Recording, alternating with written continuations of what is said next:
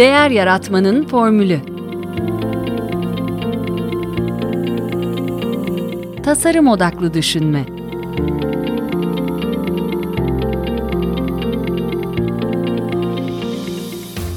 Merhaba, ben Mete Yurtsever. Değer Yaratmanın Formülü Podcast'in ev sahibiyim. Kitap kulübümüzde Haziran ayında 18. buluşmamızda David Eagleman'ın Incognito, Beynin Gizli Hayatı adlı kitabını konuştuk.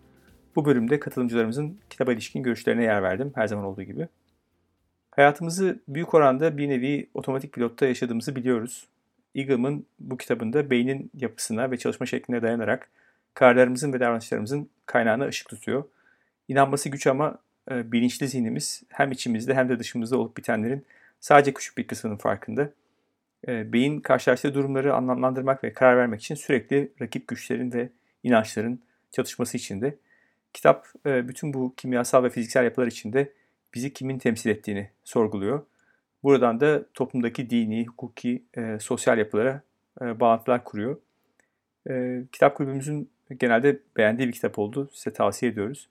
Bu toplantıda söz alanlar sırasıyla Yavuz Abut, Cem Çağatay Karaeli, Yasemin Karakaya, Esra Akalın Öcal, Alim Küçükpehlivan, Belgin Elmas, Feride Çetinkaya ve Pınar Musaoğlu. Şimdi sizi üyelerimizin kitap hakkındaki görüşleriyle baş başa bırakıyorum. E, bir kere e, sonda söyleyeceğim şeyi başta söyleyeyim. E, evren epey büyük bir yer. E, dolayısıyla sadece biz varsak çok büyük bir e, israf olacak bu. E, Carl Sagan'ın e, sözüyle başlamak istedim.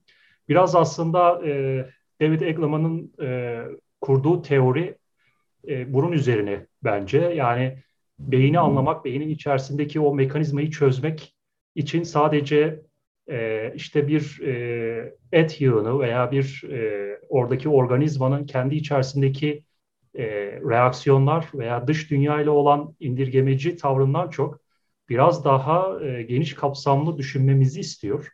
Özellikle sonlara doğru vermiş olduğu radyo fikri, radyo benzetmesi e, gerçekten şu zamana dek e, bu o, beynin tanımlanması konusunda e, duyduğum en e, çarpıcı örneklerden biriydi. Yani e, dışarıdaki bilgileri alan, bu bilgileri kendi iç mekanizmasında bir takım verilere dönüştüren fakat e, kısıtlı e, bir şekilde bizim buna erişimimizin olduğu bir e, organ. Aslında bu incognito dediğimiz e, yani zapturapt altına alınmış bölgeyi biraz açmaya çalışıyor. Aziz Agustinus'un güzel bir sözü vardı. Beni ben yapan bütünü kavrayamıyorum diye. O da e, sanırım bir bölüm başlığında yazıyordu. E, yani biraz e, hani kendi içimizde e, aslında hiç e, de e, çok fazla bilgi sahibi olmadığımız bir e, şeyden bahsediyoruz. Yani bir organdan veya bir tanımlamadan bahsediyoruz. E, plastisi de değişim ve örüntü kavramına değinmiş. Evrimsel manada e, beynin sürekli bir örüntü aradığını, bu örüntüyle e, objeleri, nesneleri, olayları tanımlamaya gittiğini e, söylüyor. Bu plastisite kavramına aşinayız. Fakat yapay zeka ile ilgili şu tutumu da çok güzeldi bence. Hani yakın gelecekte aslında yazarın yapay zeka konusundaki görüşünün karamsar olduğunu düşünüyorum. Ee, evrim bağlamında işte milyarlarca yıl süresi içerisinde biyoloji bir e, soruna evet sorunu buldum, mührümü basıyorum ve artık üzerinde çalışmıyorum demiyor. E, biyoloji sürekli e, çözüldü olarak aslında bilinen şeyler üzerinde sürekli çalışıyor ve uzun bir süredir bu devam ettiği için aslında beyine ulaşmanın yapay zeka boyutunda çok mümkün olamayacağını söylüyor. Bence yazar bu konuda temkinli olanlardan. Hatta biraz araştırma da yaptım. Bu e, Neuralink mevzusu e, yani implante edilebilir beyin makine arayüzleri konusunda da e, biraz itidalli. Yani biraz Google'da arama da yaptım. Yani öyle çok kolay değil diyor bu işler. Yani çok böyle popüler konulara girmediğini düşünüyorum. Çok e, inceleyip sık dokuyan e, yani beğendiğim bir yazar. Yani böyle tam emin olduktan sonra konuşuyor gibi bir e, hissiyat oluştu bende. E, ve bu rakipler takımı kavramı da çok güzel. Yani e, yine bir e, computer science örneğini veriyor. Yani orada her şey çözümlemeye dayalı, indirgemeci, işte bilim sürekli parçalar, sürekli böler, en küçük parçaya gider, kuark, atom, hücre, protein, sentez vesaire. Hayır diyor. beyni anlamak için e, böyle indirgemeci bir yaklaşımın işe yaramayacağını, rakipler takımının yani işte demokratlar, cumhuriyetçiler gibi birbirine karşı çıkan bir mekanizmayla biz ancak bunu çözebileceğiz ki bunun işte yarım e, hemisferi alınan e, insanların belirli bir yaştan sonra doğru kararlar verebileceğini, yaşayabileceğini vesaire vesaire. Dolayısıyla burada işte bir e, kitabın belirli bir bölümünde aslında böyle bir hukuk mevzuatı da var. Ceza e, hukuku bağlamında da e, bir takım e, açıklamalar yapıyor. E, yani hatta işte bu e, bir tabiri vardı. E, sorumlu tutulabilirliğin yerine değiştirilebilirlik mevzusunun getirilmesi ve bu hukuk e, bazlı karar vermenin biraz daha biyolojiyi düşünerek yapılması konusundaki tabiri de bence e, yani e, açıkçası e, ezber bozan ve ilk defa okuduğum yani kitabın özgün kısımlarından birisiydi. Özellikle rakipler takımı kavramı. Ben e, bu konunun üzerinde çok e, kafa yorulması gerektiğini düşünüyorum. Yani bana sorsanız bu kitaptaki çekirdek, e, özgün hikaye nedir? Ben rakipler takımını gösteririm. Gerçekten özgündü, sevdim. Ben de hakikaten o son kısımda orası çok çarpıcıydı. Bu e, yine e, hangi kitap bağlamında konuşmuştuk ama bu Türker Kılıç e, hocanın e, kitabından bahsetmiştim ben. E, bu yeni bilim, bağlantısallık, yeni kültür, e, yaşamdaşlık diye. Aynı şekilde bu indirgemeci yapının yani bir şey parçalara ayırıp e, bütünü anlayacağımız yanılgısını e, o da e, dile getiriyordu. E, Nilay örnekli bir şey vardı hatta podcast'i vardı oradan da e, şey yapabilirsiniz, bakabilirsiniz. Yani e, bu arasındaki ilişkiler ve bu işte aynı rakipler gibi yani e, bir şekilde orada bir buna ne derseniz deyin aslında yani sağ beyin sol beyin veya işte e, bizim e, diğer e, yaşamdaşlarımızla yani bütün bu bakteriler ve bütün bu e, genetik her şey, bütün oradaki o kimya her şey e, bunların içerisindeki ilişkiler aslında çok önem kazanıyor. O kitap da hakikaten e, benim de listemde bilmiyorum belki biz de okuma fırsatı bu şey kulüpte de. İki tane çarpıcı konu ama dikkatimi çekti gerçekten yani bilmediğim için. E, bir tanesi 160. sayfada e, bu genlerle ilgili e, istatistiği vermiş ve tablo var. E, işte belirli bir gen grubuna sahipseniz bir şiddet suçu işleme olasılığınız %882 oranında artar diyor. Yani bu müthiş bir şey. Ben hiç böyle bir şey hayatımda duymamıştım ve böyle olacağını da tahmin etmezdim. Ben hep bu şiddet suçu işleyenlerin işte e, çevre, ne bileyim aile, yetiştirme tarzı vesaireden daha çok kaynaklandığını düşünüyorum ama bunu gen, genle kanıtlanmış olması çok e, inanılmaz geldi bana gerçekten. Ya, inanması güç diyor zaten açıklamasında da. E, onu söylemek istedim. Bir de bu e, rakipler takımı e, Yavuz Hocam'ın dediği e, de de bu 186. sayfada da işte ara atıştırmaları, alkol, çikolatalı pasta, televizyondan örnek verip hani bu uzun dönemli düşünce mi, kısa dönemli mi, hani anlık zevk mi yoksa hani ne bileyim spor yapma, işte kitap okuma vesaire gibi hani uzun dönemli bizi geliştirecek şeyler arasındaki e, kavga ve hani kimin galip çıkacağı e, devamlı aslında şey yarış halinde beynin içerisinde. O, o bence çok şeydi güzeldi gerçekten ki her her dakika saniye yaşadığımız bir şey. E, hep de ne bileyim çocuklarımıza da böyle öğütlediğimiz hep hani güzel şeyler, uzun önemli şeyler yapın diye ama tabii her zaman mümkün olmuyor. Bazen diğer taraf galip çıkıyor, bazen öbür taraf. Hayatımda gerçekten önemli bir yere sahip. Çünkü benim değişim ve dönüşümü başlatan kitaplardan bir tanesi olduğunu söyleyebilirim. Onun nedeni de aslında beynimizi kullanmak için sahip olduğumuz araçların neler olduğunu ve beynimizin çalışma sistemi hakkında bilgi veriyor ve ben bunca zaman mentorluk yaptığım kişilere de mutlaka beyinle ilgili kitaplar okumasını e, tavsiye vermeyi sevmememe rağmen tavsiye ediyorum. Çünkü gerçekten insanın hayatını çok değiştiriyor ve ben şunu kendi hayatımda gördüm. Alışkanlıklarımı yani sonuçta bir ben vardı, bir de olmak istediğim ben vardı ve olmak istediğim bene giderkenki süreçte beynimi nasıl kullanacağım konusunda bana birçok veriyi vermişti bu kitap ve e, beynimin neden has peşinde koştuğunu, neden şimdinin gücünü kullanıp gelecekte pişmanlıklar yarattığı gibi bağlantıyı aslında görmemi sağladı.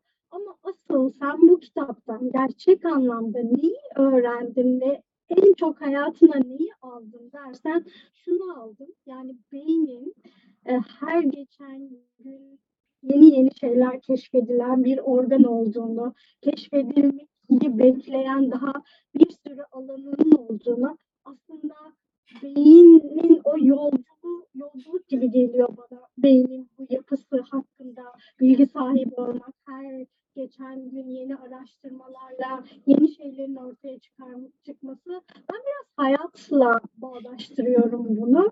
Yaşam da öyle. Yani bizler de bilmiyoruz nereye gideceğimizi ama işte beynimizi daha etkin kullanma yollarını ve stratejilerini öğrenirsek yaşamımızı kontrol etme gücümüz en azından olmak istediğimiz kişi olabileceğimizi biliyorum. Yani beyinde keşfinde belki bir varış noktası yok. Ben de kendi hayatımda bir varış noktam yokmuş gibi görüyorum ve benim için yaşamak yolda olmak aslında beyin gibi sürekli keşfetmeye müsait. Ben bir, farklı bir şey yapayım bu sefer. Birkaç farklı cümlenin altını e, çizdim. E, ben kitap kulübünde hep şeyi fark ediyorum. Hepimiz bir şeyleri okuyoruz ama aslında her kitap kulübünden çıktığımda ya aynı kitabı mı okuduk sorusuna e, kendi kendime sorarken buluyorum. Ben okuduklarımda neleri farklı buldum onu paylaşmak istiyorum izninizle. Kitabın bir yerinde diyor ki dünyaya ilişkin algınız gerçek anlamda canlı olmayan bir canlı yayın gibidir. Birkaç farklı cümle daha söyleyeceğim böyle. Ee, mesela diyor ki beyin iki farklı sistem içerir. Hızlı ve otomatik olan birincisi bilinçli farkındalık yüzeyinin altında çalışırken ikincisi yavaş, bilişsel ve bilinçlidir. Birincisi otomatik, örtük, bulgusal, sezgisel, bütüncül, tepkisel ve dürtüsel olarak nitelendirilir. İkincisi ise bilişsel, açık, kurala ve derin düşünmeye dayalı olarak çalışır. Yani az önceki canlı yayının bilişsel olur. Sonra bir noktasında geliyor diyor ki vücudumuzdaki kimyasallar bu iki sistemi de tamamen değiştiriyor. Ve vücudumuzdaki her türlü kimyasal değişim yaşadıklarımıza ve yaşadıklarımızı algıladıklarımızı tamamen etkiliyor. En sonunda da belki dikkatinizi çekmiştir. Bu benim de bundan sonraki e, kendi eklediğim felsefelerimden biri olacak. Diyor ki meslektaşım Jonathan Donar'dan ödünç aldım bu ifadeyi. Şöyle diyor. Kendi dorsolateral prefrontal korteksinize yani aslında bilinçli kısma güvenmiyorsanız bir başkasınınkini ödünç alın. Bu kadar. Harika. Ben de bir ben de bir cümle okuyayım oradan. Ee, bir şey diyor bu işte hep aynı konuyu konuşuyoruz ama hani işte narkotik sinirsel iletici e, hormon, virüs ve gen olarak adlandırdığımız görünmez moleküller küçücük ellerini davranışlarımıza yön veren düğmenin üzerine yerleştirebiliyorlar diyor. yani hakikaten aldığımız en ufak bir şey bile, bir e, bir ilaç, şubu bile değil mi? Ne kadar aslında e, bizi biz olmaktan yani e, en e, beni en moralimi bozan şey bu kitap okurken aslında şey oldu işte bu hani kendini tanı konusunun tamamen iyi de neyi tanıyacağız yani? Tanıyacak ne var ve yani? Tabii aslında o kadar da şey değil. Hani e, bir insan düşünüyorsun bir arkadaşını düşünüyorsun.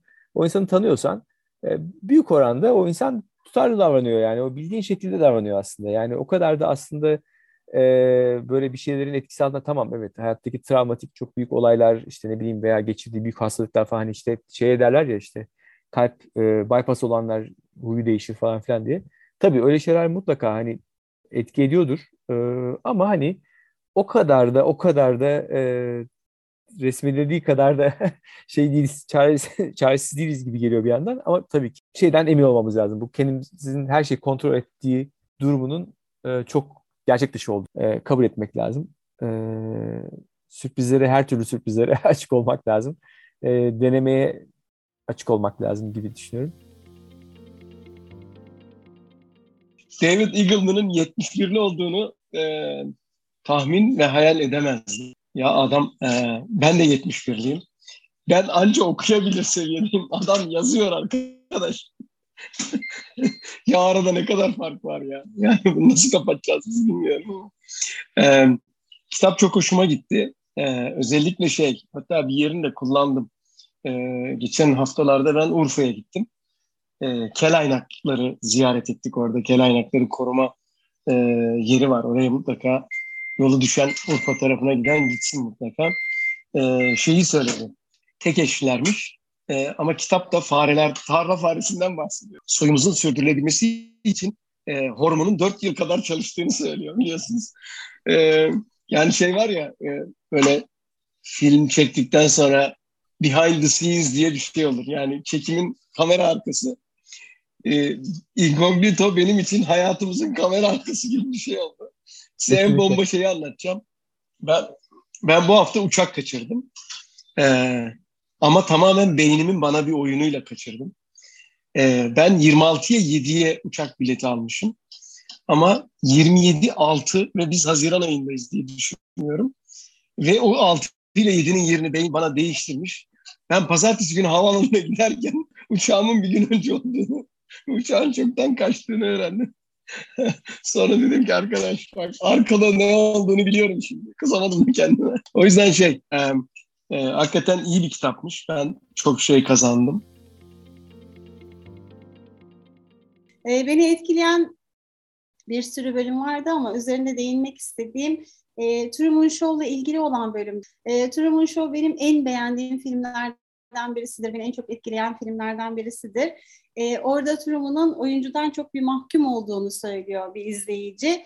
Yönetmen de diyor ki e, ya siz nesiniz diyor. Siz de yaşam sahnesinde işte size biçilmiş rolü oynayan bir mahkum değil misiniz? Truman aslında istediği anda programdan ayrılabilirdi keşfetmeye kararlı olsaydı onu engelleyebilecek hiçbir gücümüz yoktu ama konfor alanını seçti. E, ayrılmadı. Siz de öyle değil misiniz diyor. Yani bu e, hani film beni zaten en çok etkileyen filmlerden birisi. Bu tespit de müthiş bir filmdi. E, biz de öyle yapıyor muyuz acaba diye sordum kendi kendime. Sonra öyle yapmadığıma, korkularımın üzerine gittiğime, konfor alanımdan çıktığıma karar verip kendimi e, tebrik etmek istedim. Çünkü gerçekten hani korktuğumuz şeylerin bizi geliştirdiğini hepimiz e, hayatımızda pek çok kez deneyimliyoruz. E, Mel Gibson'ın Yahudilere karşı e, hareketini hani e, in vino veritas mı diyor şarapta gerçeklik vardır diye. e, o da çok e, güzel bir aslında sadece buna ayrılabilecek bir tartışma programı olabilirdi. Bilinçaltımızda olmayan şeyler acaba bir gün herhangi bir sebeple e, bilinç üstüne çıkabilir mi? Yoksa bu söylediğimiz, düşündüğümüz her şey mutlaka bilinçaltımıza bir şekilde yerleşmiş midir sorusunu bir kez daha e, bize sordurtuyor aslında. E, bu e, bir başka bir yerinde de kitabın gerçeklik aktif bir şekilde inşa edilir aslında diyor. Yani gerçeklik bize sunulmaz. Biz onu deneyimlerimizle, yaşadıklarımızla, çevresel faktörlerle e, inşa ederiz diyor. Bu da ne demek oluyor? Gerçeklik aslında herkese göre değişen bir şey. E, tek bir doğru yok, tek bir gerçeklik yok benim e, o anda yaşadıklarım, o anda deneyimlediklerim, o anda hissettiklerim benim gerçeğim olurken sizin gerçeğiniz bambaşka bir şey olabiliyor. Ya da hayatımın başka bir döneminde benim gerçeklik dediğim şey de aslında yine deneyimlerime göre e, değişebiliyor. Sanırım o yüzden de mindfulness hareketi e, bu kadar çok önem kazandı günümüzde. Çünkü sadece şu anda olan şey bizim için gerçeklik kazanıyor. E, o yüzden bilinçli seçimlerimiz ve o bilinçli seçimlerimiz de andan ibaret aslında. Yani dün başka bir şeyi seçebilirdik, o bizim gerçeğimiz olabilirdi. Ee, biz yarın da başka bir şey seçebiliriz, yarın da yine o bizim gerçeğimiz olabilir. Bu bizim doğru ya da yanlışlarımızın kendimiz için bile bu kadar değişkenlik gösterirken başkalarını yargılamak ne haddimize sorusunu e, birkaç kez daha sordurtuyor aslında. E, bir de e, satranç oynamayı çok seven birisi olarak hani Your Brain is Almost Perfect diye bir bölüm vardı orada Kasparov'un bilgisayara karşı, Deep Blue'ya karşı oynarken işte ne, neydi orada e, 20 e, volt mu enerji harcıyordu, bilgisayarda binlerce volt mu enerji harcıyordu. İşte bilgisayarın ne kadar çok ısındığını, onu soğutmak için ayrıca ne kadar çok enerji gerektiğini e, söyleyen bir bilgi vardı orada. Bu beynimizin ne kadar inanılmaz müthiş bir güce sahip olduğunu tekrar ve tekrar gösteriyor ve bizim onun acaba ne kadarını kullanabildiğimiz sorusunu yine gündeme getiriyor. Dün yaptığım bir sunuda da şunu söyledim. İşte classroom management anlatıyordum. Öğrencilerin e, o sınıfın içinde nasıl davranmasını istediğimiz öğretmenler olarak hani gerçekler vardır ya yine kafamızda e, şekillendirdiğimiz gerçekler. Orada da bir beyinle ilgili çalışmaların e, beynin ortalama olarak 25 yaşında olgunlaştığını söylüyor. Şimdi 25 e, yaşına kadar biz eğitim sistemini aslında e, bitirmiş oluyoruz. E, ve biz çoğu zaman öğrencilerden olgun davranmasını bekliyoruz. Hele de o küçük çocuklardan olgun davranmasını ya da ergenlik döneminde olgun davranmalarını beklemek aslında çok büyük bir beklenti demek. Çünkü 25 yaşında beyin olgunlaşıyor diyor, beyin çalışmaları. Bu da işte e, cinsiyete göre değişebiliyor, bireysel farklılıklara göre değişiyor. E, o yüzden beklentilerimizi başta kendimizden, sonra e, etrafımızdan e, tekrar gözden geçirmemizi, hani bu gerçekliğin de şekillendiği bilgisiyle e, yeniden hatırlamamız gerektiğini düşünüyorum. Öğretmenlere de bunu ben hep böyle öğretmenlere çıkarılacak sonuçlar e, buluyorum kafamın bir tarafı hep öyle işliyor. Orada bir kutucuk var eğitime bu nasıl aktarılabilir, öğretmen eğitimine nasıl aktarılabilir diye o kutucuğa hep o bilgiler bir şekilde e, ilişkilendiriliyor. Öğretmenlere de söylemek istiyorum ki e, henüz olgunlaşmamış beyinlerle birliktesiniz. Lütfen beklentilerinizi ona göre e, ayarlayın. Bizim daha gerçekliğimiz sürekli değişirken e, o küçücük çocuklardan, o gençlerden, o kıpır kıpır insanlardan beklentilerimizi bir kez daha ayarlayabiliriz diyorum. Yani bu kitapla ilgili birçok nokta var aslında. Öncelikle teknik bir sürü terim öğrendim. Hiç bilmediğim, e, konuyla alakam olmadığı için yani hiç mühendislikte okumadığımdan e, bir sürü teknik terim öğrendim. E, ama burada en dikkat çekici nokta yani kendimle alakalı. E, şimdi hayati ve ciddi bir karar verdiğim, vermek gereken bir durumda e, bunu sonraya atardım ben ve bu konuda kendime çok kızardım. Meğersem e, birkaç gün sonra ya da işte bir hafta sonra karar aldığımda beynin arka planda zaten bu konuyla ilgili e, sürekli çalıştığını ve o karar yani aslında ben ertelemedim. E, beynim buna benden zaman aldı ve dolayısıyla doğru karar vermem için e, kendine bir zaman tanıdığı gibi hissettim. Yani kendime kızdığım bir noktaydı. Meğersem doğru bir şey yapıyormuşum. E, kitabın sonunda anladım. E, yani belki hayati kararlarda ilk gün veya o an verilen kararlar gerçekten doğru olmayabiliyor. Bilhassa iş yaşamından bahsedersek acele karar vermemiz gereken durumlarda e, en azından birkaç saatte olsa e, hemen evet dememek veya hayır dememek. Bunun için biraz tamam bakarız ya da e, tamam bu konu üzerinde bir düşünelim şeklinde e, cevap vermek.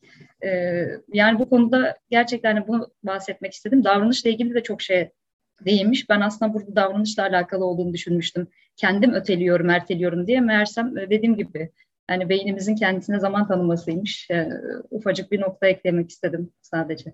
Ben hep dolaşıp o şeye de geliyorum. Ee, evren nasıl büyük ve inanılmaz kozmos aklımızın ermediği ve ne zaman hani kafamızı kaldırsak e, o yıldızlara baksak e, şey oluyor dehşete kapılıyoruz yani neyin içindeyiz sorusu. Yani neyin içindeyiz ve o neyin içinde sorusu. Ama aslında e, insan da bir evren. Yani bütün bu mikroorganizmaların ve gözle görülmeyen şeylerin evreniyiz yani. Ve o kadar da bilinmez yani işte neyin neyle etkileştiği, ne olduğu falan filan. Evet, evet. Acaba içimizdeki hücreler de böyle düşünüyor mu? Kesinlikle. Kesinlikle yani öyle öyle düşünüyorum yani. E, hücreler veya işte bakteriler veya işte mikroorganizmalar şunlar bunlar bir tane video bilmiyorum denk gelmişsinizdir e, şey vardı. E, bir deney yapıyorlar. Adamın elini gerçek elini e, bir e, herkes kafa sallıyor gördüğünüz bir ihtimalle. Kafayı yanıltma aslında ya beyni yanıltma bir tane panel koyuyorlar. E, elini diğer tarafa bir de yapay hani sanki onun eliymiş gibi bir el koyuyorlar. Ardından sert bir şeyle vurunca o acıyı hissetmesi insanın yani hiç de rasyonel değiliz gerçekten. Hani canımız acımasa bile görsel bir şeyle o acıyı ya da paniği yaşayabiliyorsak bence çok kolay kandırılabilir e, zihinlerimiz diye düşünüyorum. O aklıma geldi. Bu podcast'te tasarım odaklı düşünme çerçevesinde hem yurt içinden hem yurt dışından kimi zaman davranış psikolojisi üzerine bir akademisyeni, kimi zaman bir tasarımcıyı, kimi zaman bir iş insanını, kimi zaman da değişim veya inovasyon üzerinde firmalara destek veren bir danışmanı ağırlıyorum. Amacım Türkiye'de bu konulara farkındalık oluşturmak. Buraya kadar dinlediğinize göre sizin de bu konulara ilgi duyduğunuzu anlıyorum. Sizden ricam güzel bir esnaf geleneğini devam ettirelim. Bu podcast'ten memnuniyetinizi arkadaşlarınıza, eleştiri ve önerilerinizi benimle paylaşmanızı istiyorum. Sanıyorum bunu en kolay LinkedIn üzerinden yapabilirsiniz. Beni ve Değer Yaratmanın Formülü sayfasını bağlantılarınıza eklerseniz çok memnun olurum. Desteğiniz için çok teşekkür ederim. Tekrar görüşünceye dek sağlıkla kalın, hoşçakalın.